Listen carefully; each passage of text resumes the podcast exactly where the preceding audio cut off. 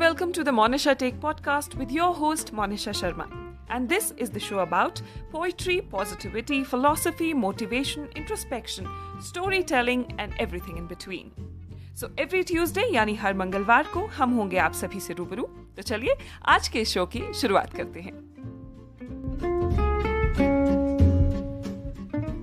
नमस्कार the Monisha take podcast के इस नए एपिसोड में आप सभी का स्वागत है आज मैं आप सभी के लिए एक छोटी सी कहानी लेकर आई हूँ। आज की कहानी साधारण है, मगर इस कहानी के अंत में आप सभी के लिए एक छोटा सा मगर एक बहुत ही महत्वपूर्ण संदेश छुपा है। तो चलिए, आज की इस कहानी की शुरुआत करते हैं। एक राज्य का राजा बहुत ही सनकी था। उसे रोज नई कहानी सुनने की लत लग चुकी थी। शहर भर से किस्से कहानी सुनाने वाले आते और उसे रोज नए नए किस्से कहानियाँ सुनाया करते थे। बदले में राजा उन्हें इनाम देता।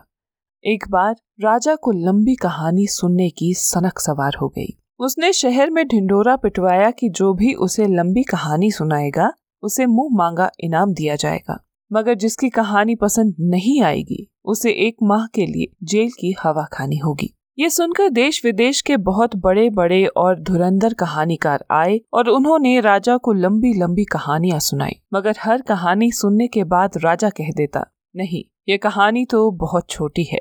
अच्छी भी नहीं है। दरअसल कहानियाँ तो खूब लंबी और मज़ेदार थी, किंतु राजा ने सोचा कि कहानी तो सुन ली, अब इनाम देने का क्या लाभ? राजा इनाम नहीं देना चाहता था। इस प्रकार कई कहानीकारों को उसने कारागार में डलवा दिया। उसी राज्य में एक गरीब किसान का पट्टू नामक लड़का भी रहता था। पट्टू बेहद समझदार था। लोगों की बातें सुनकर वह समझ गया था कि राजा जान कर हर कहानी को छोटा बताकर इनाम देने से बच जाता है। तो फिर उसने सोचा कि वह राजा को कहानी सुनाने जाएगा और एक ऐसी कहानी सुनाएगा जो कभी खत्म नहीं होगी। वह राजा के महल में गया और दीवान के पास जाकर अपना नाम लिखवा दिया। तुम्हें महाराज की शर्त तो मालूम है ना? दीवान ने कहा। अगर कहानी अच्छी और लंबी नहीं हुई तो जेल की हवा खानी होगी। और अगर महाराज कहेंगे कि मेरी कहानी खूब लंबी है तो मैं मनचाहा इनाम लूँगा। पट्टू ने मुस्कुरा कर कहा हाँ दीवान ने कुटिलता से मुस्कुरा कर कहा। फिर उसने शर्त नामे पर हस्ताक्षर करवा लिए और दूसरे ही दिन कहानी सुनाने का समय तय हुआ। हर बार की तरह सभी दरबारी और कुछ प्रजाजन महाराज के महल में एकत्रित हुए और पट्टू की कहानी शुरू हुई। सभी को विश्वास था कि पट्टू का भी कुछ देर बाद वही हाल होगा, जो पहले आए कहानीकारों का हुआ है, यानी वह भी। कुछ देर बाद कारागार में पड़ा दिखाई देगा। मगर पट्टू भी बहुत सूझबूझ वाला था। वह भी राजा के लिए ऐसी कहानी छांट कर लाया था कि सुनते सुनते राजा उगता जाता। पट्टू क्या तुम कहानी सुनाने के लिए तैयार हो? राजा ने पूछा।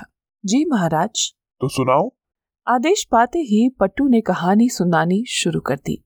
महाराज एक गाँव में एक किसान था। उसका बहुत बड़ा खेत था जिसमें उसने ज्वार बोई हुई थी।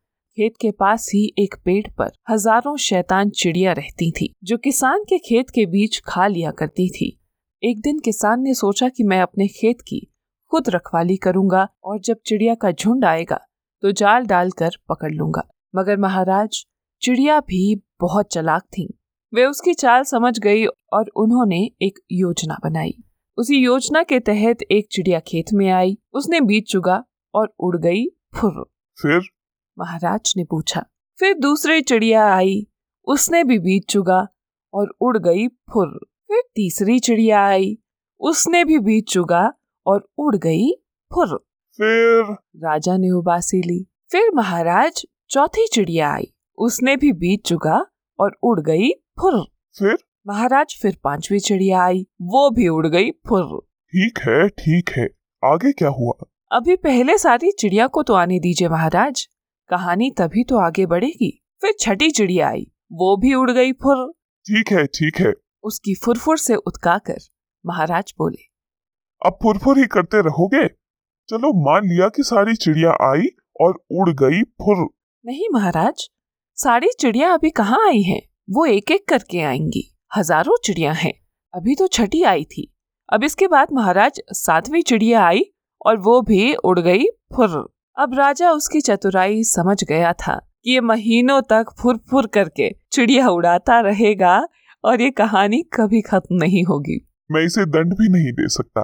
राजा ने सोचा। सचमुच पट्टू बहुत समझदार लड़का है इसलिए इसकी कहानी सबसे लंबी बताकर इसे मुँह मांगा इनाम देने में ही भलाई है। यह सोचकर महाराज ने कहा अरे भाई पट्टू अब तू ये अपनी फुरफुर बंद कर। मैं समझ गया कि तेरी कहानी सबसे लंबी है। अब तू बोल कि क्या इनाम चाहता है? महाराज, मेरा इनाम यही होगा कि आप कारागार में पड़े सभी कहानीकारों को रिहा कर दें और उन्हें इनाम देकर विदा कर दें। महाराज, किसी कलाकार को बिना कारण सताना या दंडित करने से राज लक्ष्मी रुष्ट हो जाती है और जहाँ ऐसा होता है, वहाँ का राज्य और राजा दोनों ही नष्ट हो जाते हैं। मैं चाहता हूँ कि हमारे राज्य पर ऐसी विपदा न आए। पट्टू की बात सुनकर राजा न केवल प्रभावित हुआ बल्कि अपनी करनी पर शर्मिंदा भी हुआ। उसके किसी मंत्री ने उसे ऐसी सलाह नहीं दी थी। इसका मतलब था कि वे सभी चापलूस थे और राजा की हाँ में हाँ मिला रहे थे। मंत्री का कर्तव्य है कि वह राजा को उचित सलाह दे मगर ये काम इस गरीब पट्टू ने किया। ये सोच राजा ने कहा पट्टू हम वचन देते हैं कि सभी कलाकारों को छोड़ दिया जाएगा मगर तुमने अपने लिए कुछ नहीं मांगा। महाराज हमारे राज्य में खुशहाली रहे आपका यश बढ़े यही इनाम होगा मेरा। वाह पट्टू हम खुश हुए। तुम जैसे समझदार व्यक्ति को तो हमारा सहायक होना चाहिए। पट्टू तुम आयु में छोटे अवश्य हो किंतु सच्चे और देशभक्त हो। हम इसी समय से तुम्हें अपना प्रधानमंत्री नियुक्त करते हैं।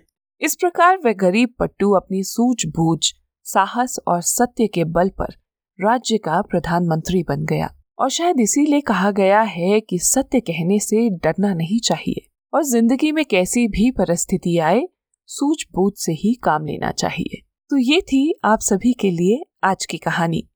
उम्मीद करती हूँ कि ये कहानी और ये संदेश आप सभी को पसंद आया होगा। इसी तरह की और कहानियों के लिए आप मेरे पॉडकास्ट द मोनिशा टेक को स्पॉटिफाई पर सब्सक्राइब करना मत भूलिएगा। स्पॉटिफाई पर आप सभी को बीते एक साल में अपलोड किए गए मेरे सभी एपिसोड्स मिल जाएँगे। उम्मीद करती हूँ कि आज की ये कहानी आप सभी को पसंद आई होगी। कहानी पसंद आई हो तो इसे शेयर करना मत भूलिएगा। Thank you